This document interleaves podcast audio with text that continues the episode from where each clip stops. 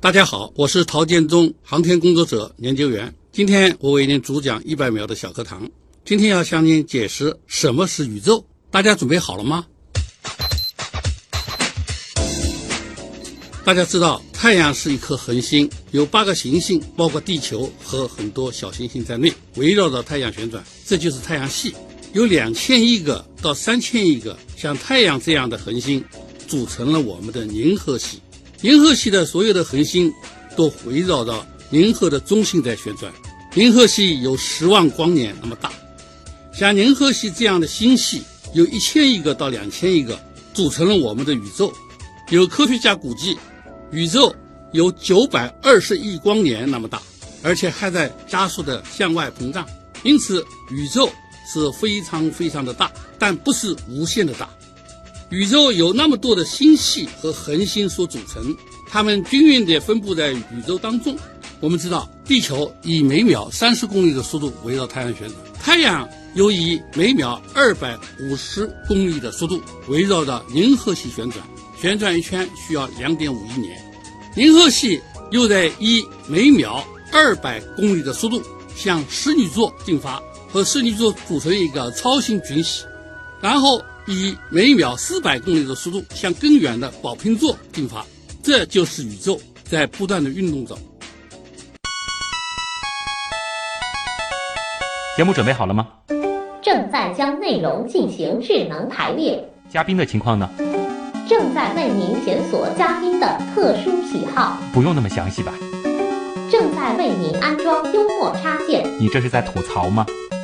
正在为您更换全部文字素材，正在删除您的幽默基因，已将节目专业程度调低到百分之三十五，好了好了，马上开始节目吧。正在为您开启极客秀。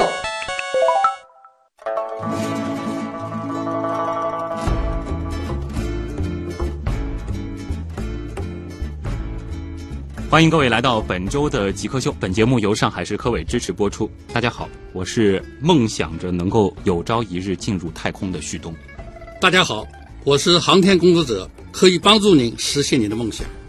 真的期待啊，在我的有生之年，能够让我们这样的这个普通人也有机会可以进入太空。但是，作为普通人，其实也看着这个，无论是世界范围还是我们中国啊，这个航天在这几十年其实是得到了非常长足的发展。今天做客我们节目的极客陶建忠老师呢，是一位航天专家。现在呢是上海宇航系统工程研究所的技术顾问，也是上海市宇航学会的资深科普专家。那么在访谈的稍后呢，我们也会逐步逐步的告诉大家陶老师他曾经做过什么。其实现在我们很多熟知的一些非常重要的跟航天相关的这个新闻事件啊，它的这个背后都有陶老师的参与。我们先进入极速考场，我们先来认识一下陶老师是怎样一个人。极速考场，第一题呢是咱们的这个常规问题啊，就是想问一下陶老师，您是如何定义极客，以及自己曾经做过的最极客的事情是什么？我理解这个杰克呢，就是在某些方面能够达到极致的人。嗯，要比如说反应能够很快啊，能力很强，水平很高，能够很快的反应出来。嗯，这是杰克。我觉得从极致这个角度，航天它无论从这个事业的任何一个角度来看，它都是一个需要把事情做到极致的，是不是？是的，呃，能不能说一说你曾经做过的就非常极致的，或者说是完成过的一些非常极致的作品？呃，先说一下一个。两零零三年十月十五号，咱们的神舟五号飞船杨利伟上天。嗯，在上天之前，呃，上海电视台做了一个节目。这个节目的时候呢，做这个节目的时候，神舟五号还没发射，但是节目主持人突然问我一个问题。嗯，那咱们这次神舟五号发射有把握？嗯，当时我即兴的回答了，有把握。嗯，我为什么有这个底气呢？是因为三个原因：第一，我们充分进行了可靠性设计啊；第二，我们进行了充分的地面模拟实验；第三，我们有前面四次无人飞船的经验，嗯，所以有把握取得成功。虽然说就是短短的三个字，有把握，但是在陶老师之后的那段话当中是提到了多个充分。我们普通人看来，可能充分就是短短的一个词语，但这个背后。它所体现出来的这个工作量和我们曾经做过的各种努力，这是非常非常巨大的。我们航天工作者一辈子从事航天的人就干两件事儿，嗯，一个确保航天产品的可靠性；嗯第二，确保产品的先进性。嗯因为我们航天已经落后了，起步晚，起点低，比较落后。在这个情况下面，从无到有，由小到大，嗯，由弱到强，就要靠奋斗。是这个奋斗就要解决这两件事儿。如果说让您找一个和航天相关的事物啊，那可以是一个具体的东西，或者说它是某种技术来给极客代言的话，你觉得什么比较合适？我想用外星人，哦，因为外星人人们都在期盼，啊，但是到现在没找到。嗯，所以这个外星人是大家所最关心的，也最有趣的，嗯而且最琢磨不透的。好奇心。对对对，这个其实反映了是人们的一种好奇，它其实除了是对文明自身的这个思考之外，更是对这个宇宙的一种强烈的好奇。完全正确。也正是因为这个，其实也推动着我们不断的向往着能够离开地球，向宇宙的更深处去进发。对，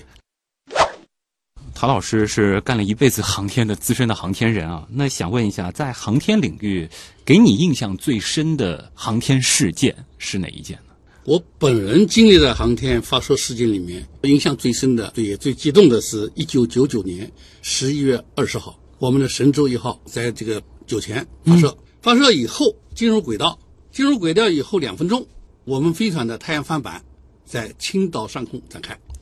然后对着定向进行发电，啊，这是我们国家当时最大的太阳电子阵在天上工作，因为这个太阳电子阵是我们所研制的。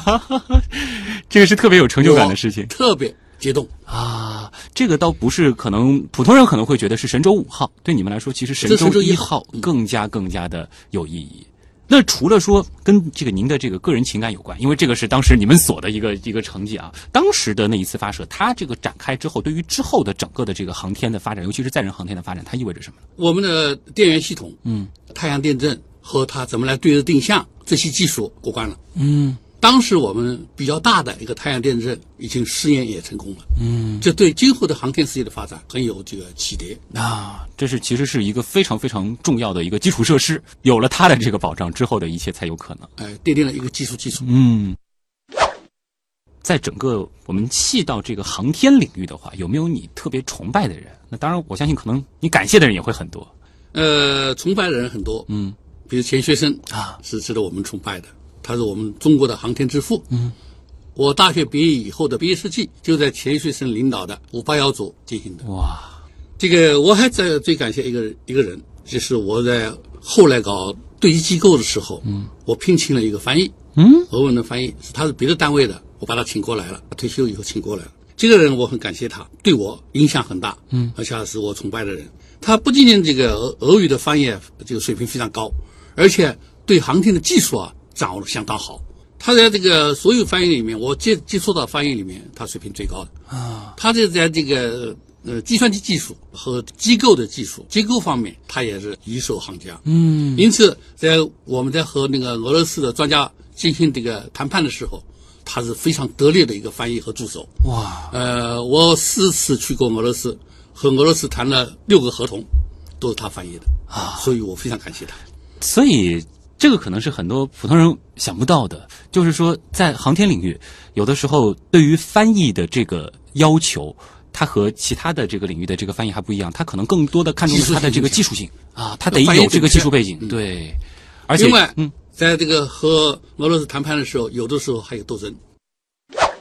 下一题呢是这样的，想问一问，在陶老师曾经所从事过的这个项目当中，或者说您曾经搞过的这个研究当中，有没有特别特别高大上的？当然，我们知道航天其实哪怕是小小的一个螺丝钉，可能也会 很贵。呃，有没有这种比较厉害的这种这个大家伙，然后很贵的？这个对接机构和对接机构的地面试验系统，嗯，就是高大上的。对接高机精构简单，对接机构交会对接，嗯，有交会和对接两个部分，嗯，对接是由对接机构来完成的，嗯，对接机构完成对接的过程有十分钟，啊、八个步骤。在我们普通人看来，其实就是几个环。大家在外行看热闹的时候，嗯就看到两个飞行器在天上碰，对，对接上哦，对接上大家鼓 掌。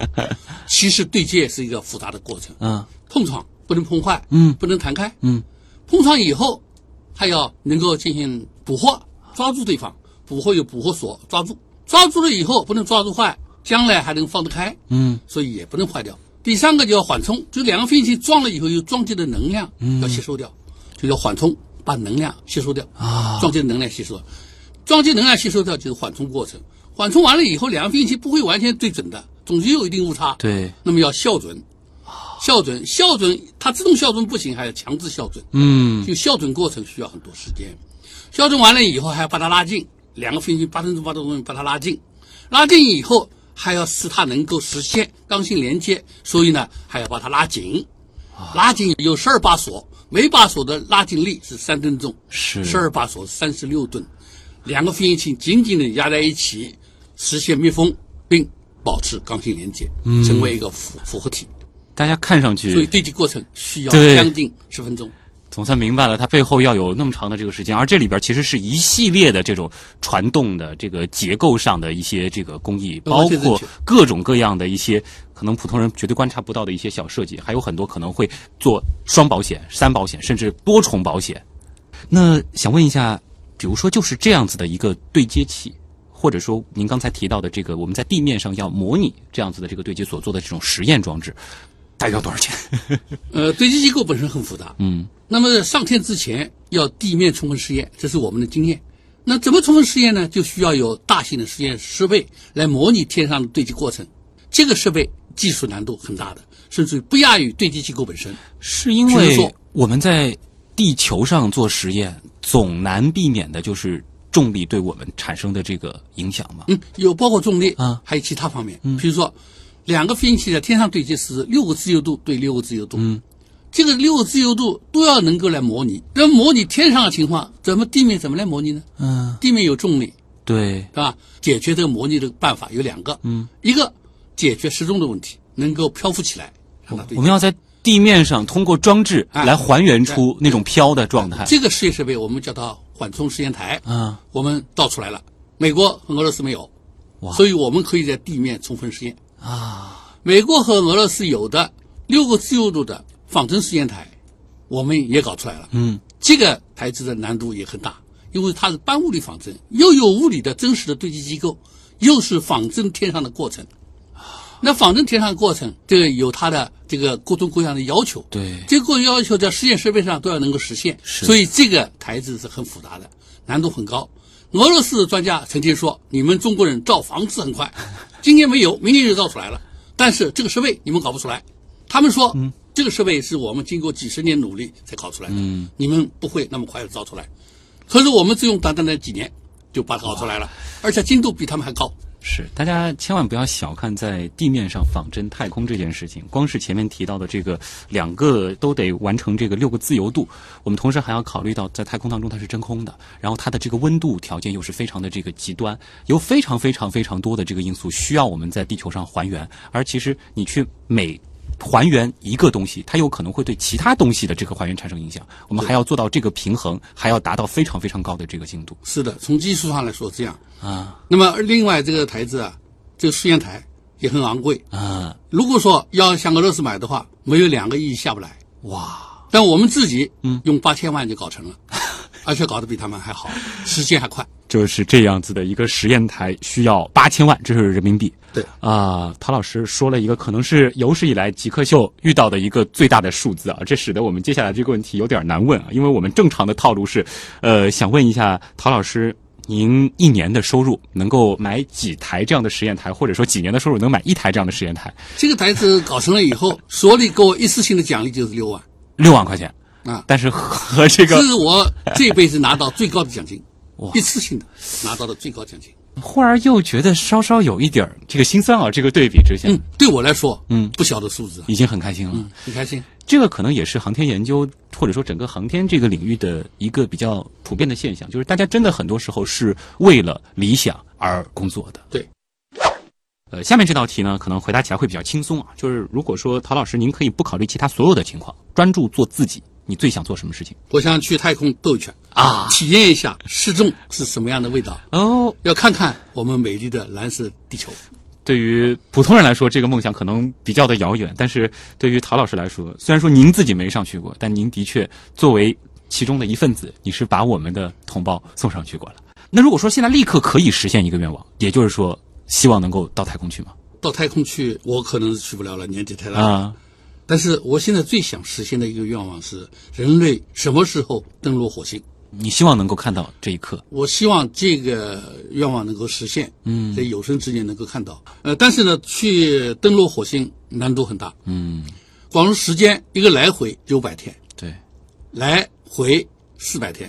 在那边五百天，还不能提前，是因为窗口地，球和火星要相较最近的时候，对要两年半，嗯，所以这个愿望时间上是比较长的。听上而去且，啊去了以后怎么回来是个难题，嗯，那么长时间，生命怎么保证也是个难题，怎么供货也是个难题。嗯，所以一系列的难题，这些难题能不能在比较短的时间里面突破？我个人看法，要全世界联合起来是。去月球和去火星，看上去好像是一级一级的台阶，但是这个台阶之间的难度差距是差了好几个数量级数量级，你到月球去几天，是。到火星去是几百天，嗯，差距太大。对，那我们也是期待啊，有生之年能够看到人类完成这样一个壮举。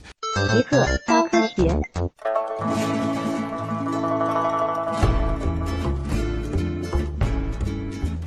欢迎各位回到极客秀，大家好，我是梦想着有朝一日能够进入太空的徐东。大家好，我是航天工作者，可以帮助你们来实现飞天的梦想。嗯，真的希望这个梦想能够实现啊！陶老师是来自上海宇航系统工程研究所，他是干了一辈子的一位非常资深的航天人啊。呃，今天我们节目的主题其实非常的明确，就是和大家再来好好的认识一下航天，以及来感受一下从事航天工作是怎样一种体验。那可能还是需要陶老师和大家来说一说。航天它到底意味着什么？因为的确还是有一些人，可能航天航空还是会混在一块儿。人类探索、开发和利用地球大气层以外的宇宙空间所进行的活动，包括解决的方法、解决的工具和途径等等，这些问题所进行的研究和努力都叫做航天。就是在这个大气之外，这一切的空间。大气层之外嗯叫航天，大气层之内叫航空。啊，这个是非常明显的航一个界天限和。航空除了这个定义的区别之外，有四大区别。嗯，第一个区别高度，在地面之上先是空，就是大气层范围里面，再是天，天和空之间有个分界面。嗯，这个分界面在地球表面之上一百公里左右，叫卡门线。嗯，这一条线之上为天，这条线之下为空，这是高度上的区别。嗯，第二大区别，飞行的原理不同。航空的原理就是航空飞行器，比如说飞机，它是飞行器和空气做相对运动，对，获得向上的生命和前进的动力。而航天器，它在天上飞是大气层之外没有空气，它不能依靠空气，所以它必须要依靠自身。嗯，这是依靠火箭原理，排除自身的物质得到反作用力，就牛顿第三定律。嗯，以这个原理来推进的，所以升天和升空它所利用的这个原理是完全不同的。对，第三，法律上来讲，每一个国家都有领空权，但是没有领天权。就天是全世界各个国家共有的啊，因为在一九呃六七年一月二十七号，全世界一百一十六个国家，包括中国在内，签字通过了一个外层空间条约。这个条约的第一条就开宗明义的宣布，嗯天就是大气层以外，包括月球在内的宇宙空间，嗯是全世界各个国家都可以自由的探索是和利用的。并不是说谁在那儿先插了面旗就是对谁的了。嗯，这个很重要。而且不可能主权就是你的，对，嗯啊，也不能说神圣不可侵犯。嗯，啊，领空权侵犯了，可以把你的飞机打下来；对，领天权没有说侵犯的问题。嗯，所以这个其实就是带来一个比较重要的一个就是现象，就是其实我们在地球上，如果说大家在这个傍晚或者是这个清晨，我们也能够看到上面有一些这个人造卫星，甚至有的时候是国际空间站从我们的这个上方过去，这是因为它在天的范围，对这个就是不存在领空的，对，对对对，呃，第四个区别，环境，空间环境在天和空是不一样的。嗯，在空中飞行的飞行器，它有大气层和地球磁场的保护，它受到的辐射就很弱。在天上就没有这个保护了，嗯，所以它的环境要恶劣得多，它的真空度也好，它的这个辐射也好，它的热的环境也好，都大不一样，嗯，所以航天和航空器在对付这些环境上对，措施不一样。所以设计航天器和设计航空器。它背后的设计的这个思路是完全不同的，只是在某一有些区别方面会有一些借鉴而已。可以有借鉴，嗯，也可以集合。嗯，比如说航天飞机就是航空对和航天一的个结很合，经典的一个例子。对对对那像您之前主要研究的，现在听下来应该主要就是对接技术是吗？呃，这样，我从事航天已经五十多年了，嗯其中二十七年是当设计师，搞无线电定位、哦无线电遥测、无线电遥控，这都是我当设计师时候嗯干的事儿，二十七年了。后来二十多年，我搞管理工作，嗯当领导工作，担任运载火箭的，担任这个飞船的，还有这个卫星的，嗯，呃，指挥工作。这个是等于是需要就是在您的这个统筹协调下面，把整个这个项目逐渐逐渐变成现实。对，呃，六十岁开始，我在担任交会对接的指挥工作，负责对接机构的研制队伍的组建，嗯，呃，关键技术的攻关和大型地面试验系统的研制，是不一直是到退休。在这个载人航天领域，就是交会对接这个技术，它是非常非常核心的一个技术呢？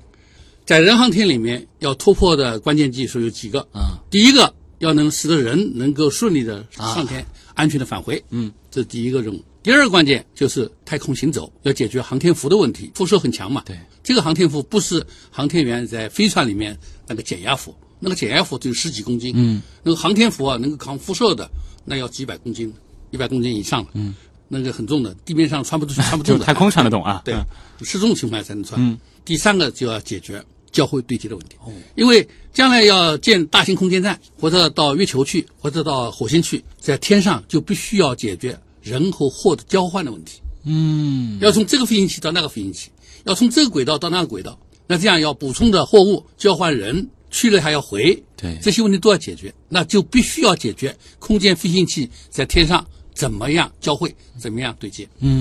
要节省燃料，要能在保证最短的时间、最省燃料情况下面、最经济的条件下实现人和货的交换。嗯，这是第三个关键技术。是所以交会对接技术从某种程度上来说是天上最难的一个技术。而且因为到了交会对接这个环节的话，我们就已经不仅仅说是在进行我们能不能到太空的一个实验了，我们可能更多考虑的就是我们要进一步去探索太空。有了它，其实就相当于我们会在太空有一个个港口，基于这个港口有更多的船只可以往来人员或者是货物。这个是一个非常重要的一个前沿的阵地啊，而这样子的一个接驳，就是我们所说的这个交会对接。呃，那还得回到咱们的这个中国航天啊。这两年，其实作为中国人，尤其是关注航天的人，是会觉得很幸运的，有太多的关于航天的这些好消息了。那也想问一下，我们现在我国的这个航天已经是处在一个什么样的水平了呢？呃，中国航天啊，经过几十年的自力更生、艰苦奋斗，从无到有，从小到大，由弱到强。目前呢，正在有航天大国向航天强国进军。嗯，我们国家已经有多种的卫星系统组成了完整的、连续的、长期稳定运行的天地一体化的网络。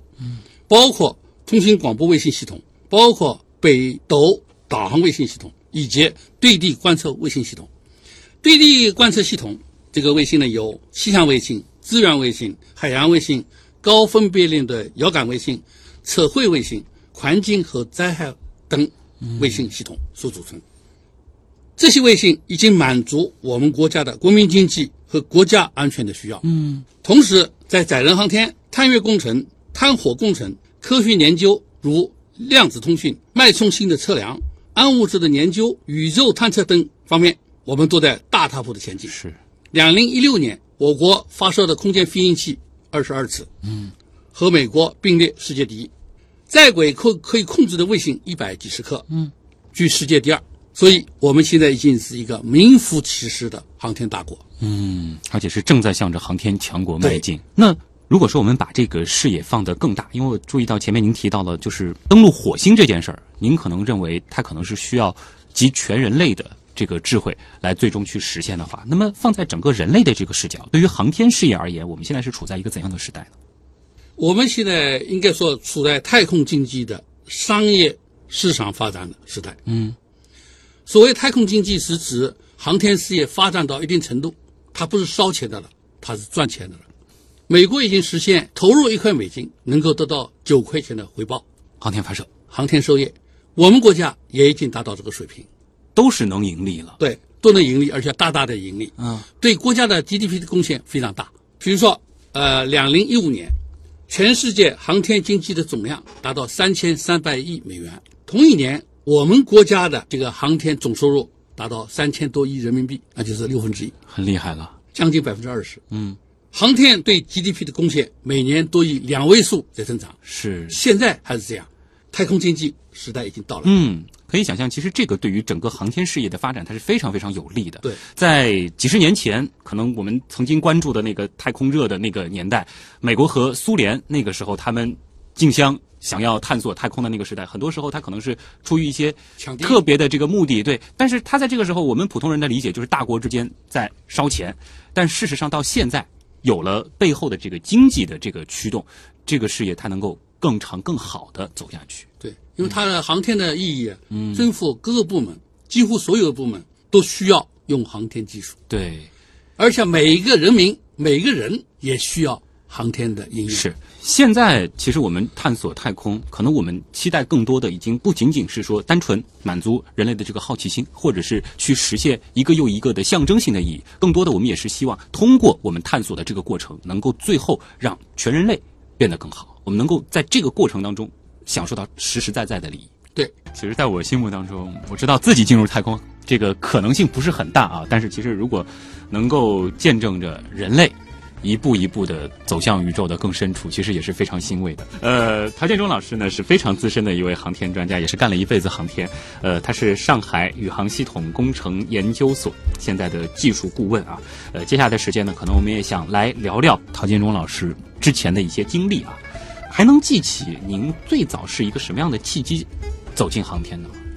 嗯，回想起来是这样：一九五七年十月四号，苏联第一颗人造卫星上天，全世界轰动，啊，对我一个学生来说也是很大的一个激励。那会儿您是我在高中生，高中生啊，一九五九年我高中毕业，立志搞航天，考入了中国科技大学探空专业。哦，当时就等于是这个在高已经考有中就对直接选了你自己梦想的那个专业了。我们班三十八个人就考取我一个，当时其实能进这个专业，那绝对是万里挑一啊。我的毕业设计就是在钱学森领导的中国科学院的五八幺组进行的，嗯，一直到现在本科的这个毕业，搞了五十多年。我搞了搞过火箭，嗯，搞过卫星，搞过飞船，最后搞交会对接。嗯，干了一辈子的航天，给你的感觉是怎样的呢？就是说，从事航天工作，尤其是在中国从事航天工作，而且您其实是经历了好几个大的和航天相关的这个阶段，有什么变化，或者说有什么样的这种感受？呃，和大家分享一下这个关于我搞运载火箭设计时候的两个小故事。嗯，呃，一个是一九八四年我们上海研制的长征四号运载火箭，第三届是个新的，嗯，三届是双向摇摆的发动机，要两次点火，所以先要进行地面的模拟实验，在基地进行实验试车的时候，在零点火之前十分钟，十分钟准备，十分钟准备的时候，我看了一下遥测数据，有九十九个参数。嗯，作为一个遥测总体设计师，必须要清楚这九十九个参数都要记得住每个参数都要知道啊、我一看以后，很快的就发现啊，有一个参数不正常，就自态控制系统的气瓶的压力只有零。这个时候的气瓶是充满气的，二百三十个大气压。啊，应该满满幅度的，结果它的数字不对，我就立刻立刻报告暂停实验，嗯，马上派战士到发射台上去看，结果充气的阀门打开了，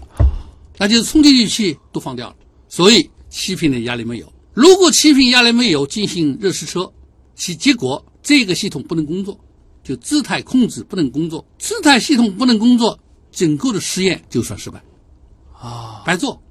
哎，这就是后来总设计师总结的遥测救了自控的命。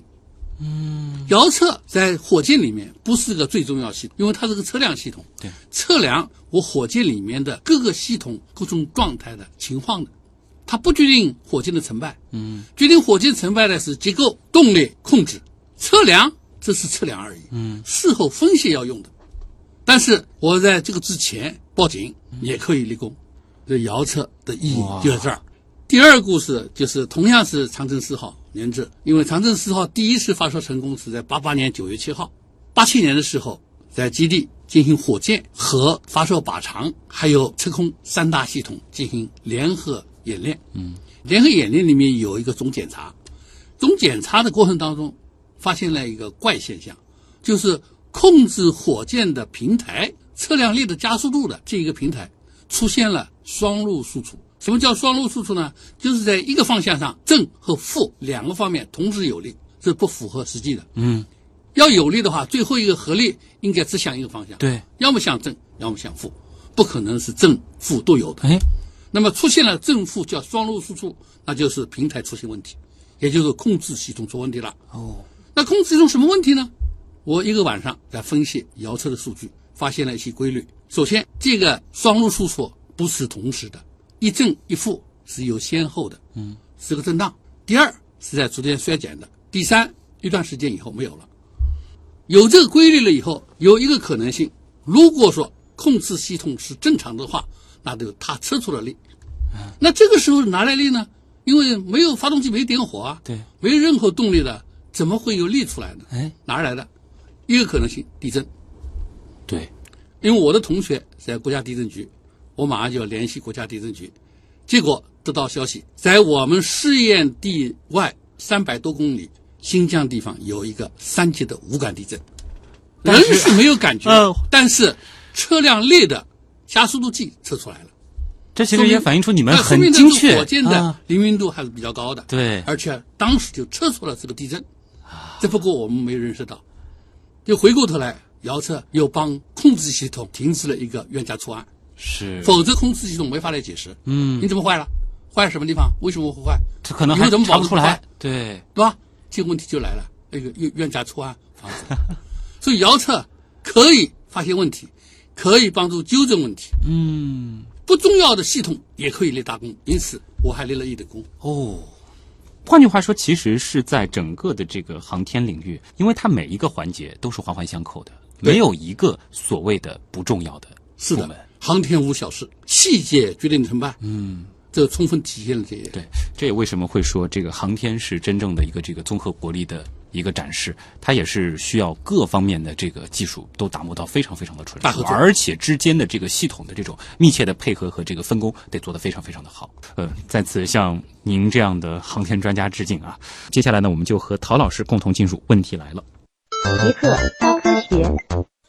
问题来了问，题来了，问题来了。第一个问题来自太空惊讶啊，他问的是为什么航天飞行如此复杂和成本高昂？前面可能简单的讲一讲概念，但我相信这个背后还是有更多的这个技术原理在的。能不能请唐老师回答一下？呃，这样我认为啊，有这么几个原因：第一，航天要脱离地球引力进入太空，就必须要达到第一、第二、第三宇宙速度，要达到那么高的速度，在地面上是没有的。嗯，这是第一个难点，速度要高。第一宇宙速度是每秒八公里，嗯，第二宇宙速度是每秒十一点二公里，第三宇宙速度是十六点四每秒，呃，要到天上去实现这么个速度，才能够脱离地球引力，这第一个难点。第二难点呢是太空环境恶劣，这刚才已经说过了。嗯，这个我们在地面上有地球磁场和大气层的保护，到了天上以后，在真空环境下、辐射环境下、宇宙射线的环境下、高低温温差很大的环境下，这是地面属于不到的，这第二难点。第三个难点，天上难以维修。第四个难点，再入大气层的话，比如说人总是要返回地面的，再入大气层就有高温和黑障的问题。嗯，由于这四个原因，使得航天器的研制复杂度非常高，投入成本也很高。对，这个要考虑的这个问题太多太多了，还要把这些全部整合都在一解决起。嗯。呃，下一个问题呢，来自 L Y N X，啊他的这个问题其实我也挺关心的。他就问了说，这个航天器它的这个设计发展趋势是什么呢？他可能也比较好奇，就是未来航天器会变成什么样？这个未来的航天器的发展趋势有三个是必须考虑的。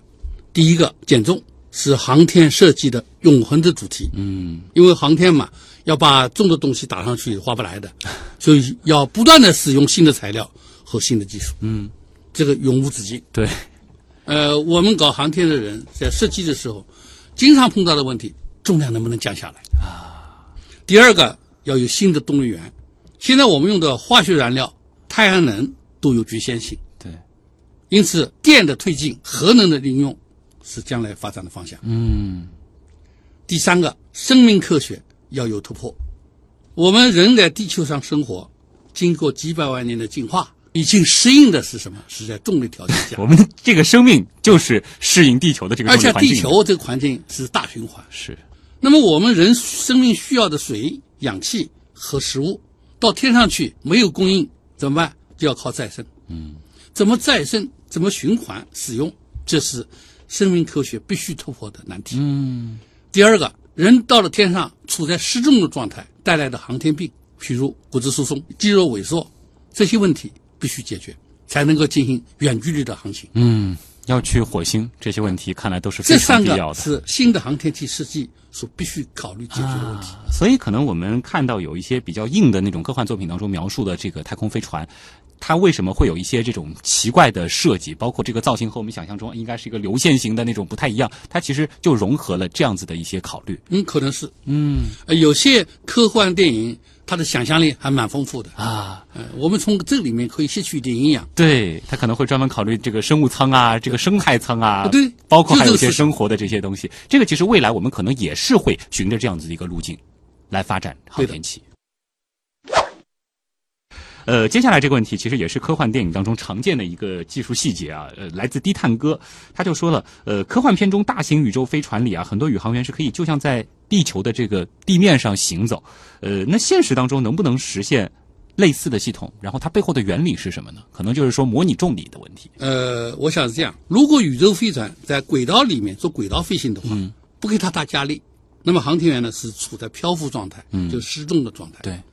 要想地面这样行走的话，就要给它力，人造给它力，嗯，或者其他方法给它力。比如说，宇宙飞船打开发动机，它能够达到一个级的加 速度。它始终以这个就是加速度来地走球的重力，对就像站在地上一样。嗯，当然这里面有区别啊。万有引力是全身各个部位都有引力的，然后集中到脚上接触地面。嗯，而在这个加速度的话，是通过接触的地方加到整个人体上去的，哦，这里面是有区别的，虽然是等微效观上是有区别的。啊，就是在宏观上我们觉得是等效的，因微为观上万有是引力是所有从头部到脚全部都有引力，是不是光是脚有引力。对。在加速度给力的时候，是从脚传递上去的。你从微观上看的话，其实它不同部分受到的这个先后是有区别的。嗯所以在动作上应该还是有所区别啊这个值得研究的问题。对，这个想到了另外一个常见的这个设嗯计，就是那种环形的这个轨道舱，它是利用这个离心力，嗯也是想通过这个方式来模拟这个重力。这其实也会带来一个区别，就是因为我们在这个舱上，我头部可能会离这个旋转的中心更近一些，脚会离得更远一些说到这个问题，我们思维再打开一下。啊。我们现在人类认识的自然的力是四种力，嗯，啊、就是万有引力、电磁力，对，还有原子核里面的弱力和强力。现在我们认识只有这四种力，但是现在已经有第五种力，这个第五种力还没有找到。嗯，什么力呢？就是宇宙在不断的加速膨胀。这个加速膨胀不能用万有引力来解释的，肯定是暗物质、按能量来起作用。怎么起作用呢？人类还没有认识。嗯，这里面还必定有第五重力。这个第五重力怎么的机制不知道啊，所以还要不断的研 究。这个研究也许会有新的突破，嗯，可以产生新的力，这个对人类会有很大的嗯变化。这个不仅仅是说在这个太空当中模拟重力，所以这样的一个这小有问低题了，碳构的问题，嗯，值得好好考虑，哎，怎么来产生新的力，嗯，来实现新的一种关系。哇，就不仅仅说是利用这个加速度，或者说是利用这个离心力来模拟重力，甚至是无到有， 这个当然可能脑洞就更大了。现在可能有一些还是处在科幻的范畴啊。我们回到现实啊，孟德尔的这个问题非常的具体啊。他说，看到“十三五”的规划中有这么一条，研制近地轨道运载能力百吨级重型运载火箭。那么现在咱们的这个火箭的运载能力如何？而研制运载能力百吨级的火箭，这个难点在哪儿？这个嗯孟德尔先生啊，这这个这个问题还蛮有意思，他研究的蛮深的。对，十三五规划里面是我们要研究重型运载火箭，要解决什么问题呢？要解决登月，人的登月和登火到火星去。现在的运载火箭能力还比较差，嗯，比如说现在我们的长征五号是我们国家甚至于世界上目前最大的运载火箭，嗯，它的运载能力是可以把二十五吨重的重量的物体送到近地轨道。我们最近打天舟一号，就是长征七号，它能够把十三点五吨的对物体能够送到近地轨道。这两种是目前中等的运载火箭能够达到的世界水平了。要把人送到月球上去的能力还要提高，是就是单台火箭的能够把一百吨重左右能够送到近地轨道。嗯，这个过去呢，就是阿波罗四十多吨重的、五十多吨重的，会直接到月球转移轨道。那么它这个土星五号，它的起飞推力是三千四百多吨，它能达到这个水平了。对，那现在已经没有这个运载火箭了。如果说我们要登月，我们要登火，也需要解决中型运载火箭。嗯，我们正在研制的、正在研究的长征九号就是中型运载火箭，它呢，呃，设想能够把一百吨重左右能够送到近地轨道，起飞推力肯定要三千吨以上。嗯，现在正在方案的认证当中。是，因为如果说是登月，说的更远点是登火的话，我们除了到了那儿，还得考虑从从那儿回来，在那儿其实还有一次发射的这个过程，我们以需要装的东西所以非常运载能力非常要强多。对，如果说从这个难度来说的话，从几十吨级到这个百吨级，这个中间它其实包含的这个难点在哪儿？难度应该说还是比较大的。嗯，首先是推力，重型大推力的这个发动机。嗯，历史上最大的发动机是俄罗斯的二 D 幺八零，它可以达到七百二十吨单带推力。呃，我们现在整个长征七号也只有七百二十吨。这里其实带出了一个我曾经跟这个朋友聊过的一个我觉得挺有意思的普通人的一个观点，他觉得这个不就是把它造粗一点、造大一点嘛？但是其实火箭它比较好玩的就是，当你造粗造大，它自己自身的这个重量也就变重了。嗯，这是一个方面。啊更重要的，变得粗，变得大。特别是前苏联登月为什么失败，没成功，是因为载人火箭那个运载火箭 N 一火箭，它有三十二个发动机同时点着。三十二发动机带来一个什么问题呢？发动机多了，推力大了，个儿大了，推力够了，但是它又带来一个结构的问题，带来一个共振的问题。航天技术最怕的结构件最怕的是共振，发动机多了，它的因素就多，它耦合振动产生的震荡和它的固有频率一样的时候就解体。嗯，所以 N 一火箭前苏联进行了前面四次试射都失败了，所以最后只好放弃。呃，跟美国抢了第一，不是简单这的，我个哎们这个想火多箭放几个发动机，把对对发动机对做粗一点对就可以的是的，啊。这个中间其实体体会得到啊，它涉第及一到是的发动东西机太多了，。第二是结构，结构要好。再问一个煎蛋侠的问题啊，他的问题是这个进行太空探测的时候，太阳能电池正常运转时的离日距离是有限制的吗？为什么？呃，有限制。嗯，离太阳太远也不行，离太阳太近也不行。离太阳远了，因为太阳光的能量是和距离离开太阳的距离成反比，嗯，平方成反比的。对，越远太阳能啊下降的越快，那距离远到一定程度，太阳能就很弱很弱，嗯，发不出电了。近为什么不好呢？那么近了，这个发电这转换的机制是一样的，但是它转换是靠 PNG 来转换的。嗯，就半导体里面 PNG，这个 PNG 在超过一百二十五度的时候，它失去了转换能力啊。那所以离太阳近了，到水星去，哎咱们就探测探测，不行了，所以就是说太阳能翻版、它不工作了，嗯啊，它不做电了也。这也就是说为什么人类现在其实去水星的这个探测相对会比较少，感觉好像是离太阳近了，而且呃距离也不算远，主哎流太稳定热的啊，，太高温度。所以再往后，如果说要这个离太阳非常近，对太阳进行这种细致的这个观察，其实也是存在一些技术难度，可能是等待我们去突破。对的，男友乔木问啊，说呃，现有的商业太空旅游流程大致如何，会有怎样的体验？这个可能好像这个现在中国应该是还没有做这个事情的。呃，也有在考虑这个事哦儿，呃，也在考虑这个事儿。因为这个国际上呢，美国跑得比较前面。是这个关于商业太空游呢，呃，是一个必然的这个前景。嗯，不仅仅老百姓关心，这个航天工作者也很关心，哦，因为这个商业太空游啊，呃，有两种方式。嗯，一种方式呢，就是像过去的一些专家有钱的，嗯嗯，他不怕花钱，乘飞船上去到 是国际空间去游一游，对已经有九个人去过了。这个都是非常非常土豪啊当然的人才行。这个嗯价钱很贵。对为什么呢？因为它进行了几天的轨道飞行，嗯，经过太空的漂浮状态的生活，有一天能够看到几次的日落和日出，能够欣赏充分的欣赏蓝色地球和广袤的这个星空，这这是一定是这辈子地面人最棒的体验无法体会的。是呃，这个是所有的这个有航天梦的人都想是体验的，包括我都想 体验。我也想体验，对，然后再乘飞船返回舱返回，嗯，要体验一下惊心动魄的重返大气层，嗯，这个过程很刺激。对，这个就算你很有钱，你报了名还得看你身体条件，啊你还得避充崩分劫的培训，对要，比蹦极、比南极、北极游那也刺激强得多。是，呃，这是一种方式，哎、呃，目前已经有多位富豪嗯实现了这种昂贵的、有比较大风险的旅游，是票价不菲， 起码两千万。啊，美金，没劲。 呃，第二种方式呢，就是现在正在筹划当中的亚轨道飞行。亚轨道飞行呢是乘坐专门的飞行器，可以多个人上去，几个乘客搭乘上去，依靠抛物线经过一百公里的这卡门线啊，就天和空的交界线，经过一下这一百公里，有几分钟时间，嗯，在抛物线上失重，嗯，就几分钟时间，他体验的其实主要是就失靠重这个几分钟时间来体验一下经过临近空间的味道啊，呃，失重的体验，嗯，和看看地球，然后再像飞机一样滑行返回地面，非常非常的短暂，对啊，这个的话门槛它相对低一些，门槛要低得多啊几十万就可以实现了，也要几十万，也是美金啊那要几千万呐，啊，对两个数量就差，这好歹你也算是接近于到过太空了，几十万就回太空去游一次了，我觉得当然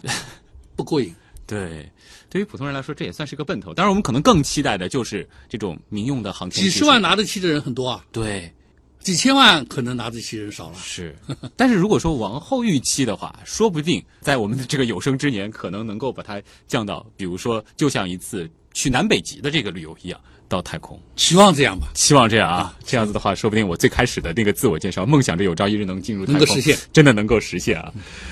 当然，如果说真的要实现这个美好的梦想的话，这背后其实依然离不开像陶建中老师这样一代又一代航天人的这个努力啊。其实他们某种意义上也是承载着全人类的一个